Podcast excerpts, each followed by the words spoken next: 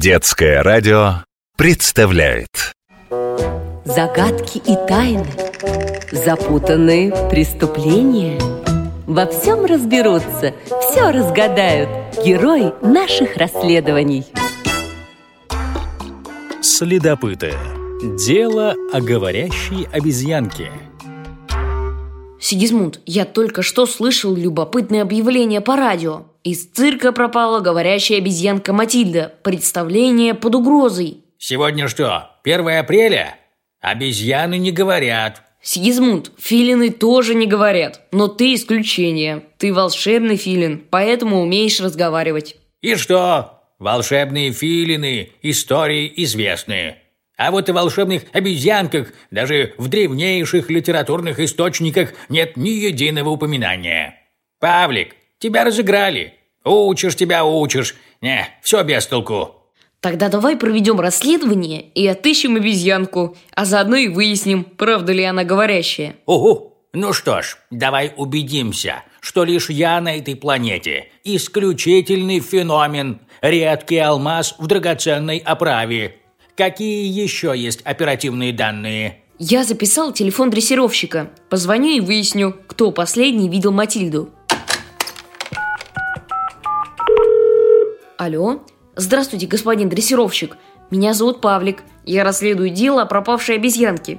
Меня интересуют подробности исчезновения. Так-так, ясно. Я буду держать вас в курсе. Матильда пропала после представления. Дверь в гримерку была закрыта. Она исчезла из закрытой комнаты. Обезьянка двери открывать не умеет. Значит, дверь открыл человек. Она его заставила. Хотя, знаешь, Павлик, я бы и сам сделал все, что угодно. Заговори со мной, обезьяна, человеческим голосом. Да ну тебе! Все сотрудники цирка знали, что обезьянка была в гримерке. Но выпустить ее мог только тот, у кого для этого есть мотив. Зачем кому-то понадобилась цирковая обезьянка? На ярмарке показывать, за деньги. Она же цирковая. Наверняка много фокусов разных знает. Это вряд ли. Это же не говорящий попугайчик, которых в каждой третьей квартире держат. Это обезьянка. Очень редкое в наших краях животное. Если кто-нибудь появился с ней на улице, люди увидят и сразу сообщат в полицию.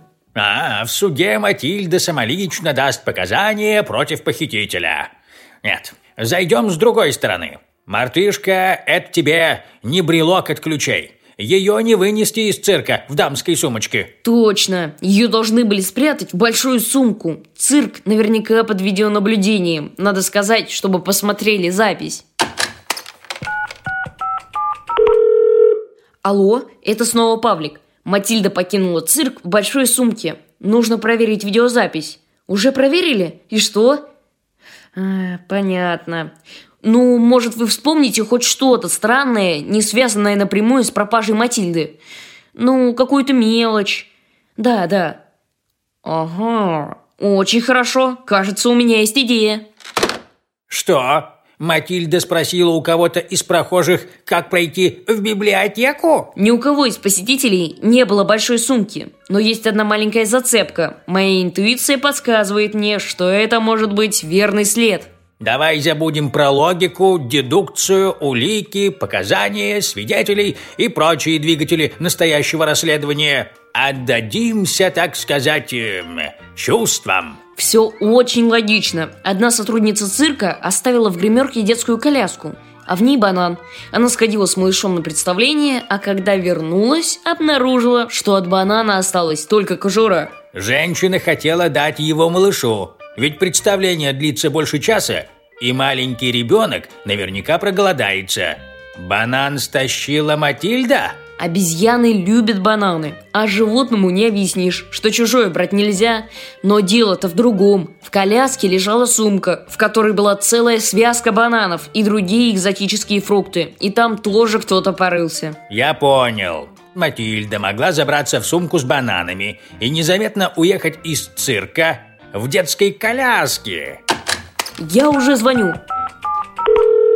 Господин дрессировщик, я выяснил, как пропала Матильда. Дело было так. Э, сколько шума из-за мартышки. Не верю, что она говорящая. Эти цирковые макаки только и умеют по чужим сумкам шарить. Никакого самоуважения и стремления к совершенству. Сигизмунд, Матильда нашлась. Мы были правы. Она действительно пряталась в коляске. И так испугалась, когда оказалась на улице, что стала хныкать. И этим себя выдала. Ее уже вернули в цирк. Кстати, я выяснил, почему Матильда говорящая. Она выучилась одному трюку – складывать из букв слова. Дрессировщик задает ей вопрос, а она из кубиков складывает ответ. Поэтому номер называется «Говорящая обезьянка». Так я и думал. Эти мартышки ни на что, кроме заученных фокусов, не способны. Кругом обман, Павлуша. Хоть теперь-то ты понимаешь, как тебе повезло, что у тебя дома живет не какая-то мартышка, а настоящий, думающий филин. Да, Сигизмунд, я до сих пор не верю своему счастью. Следопыты.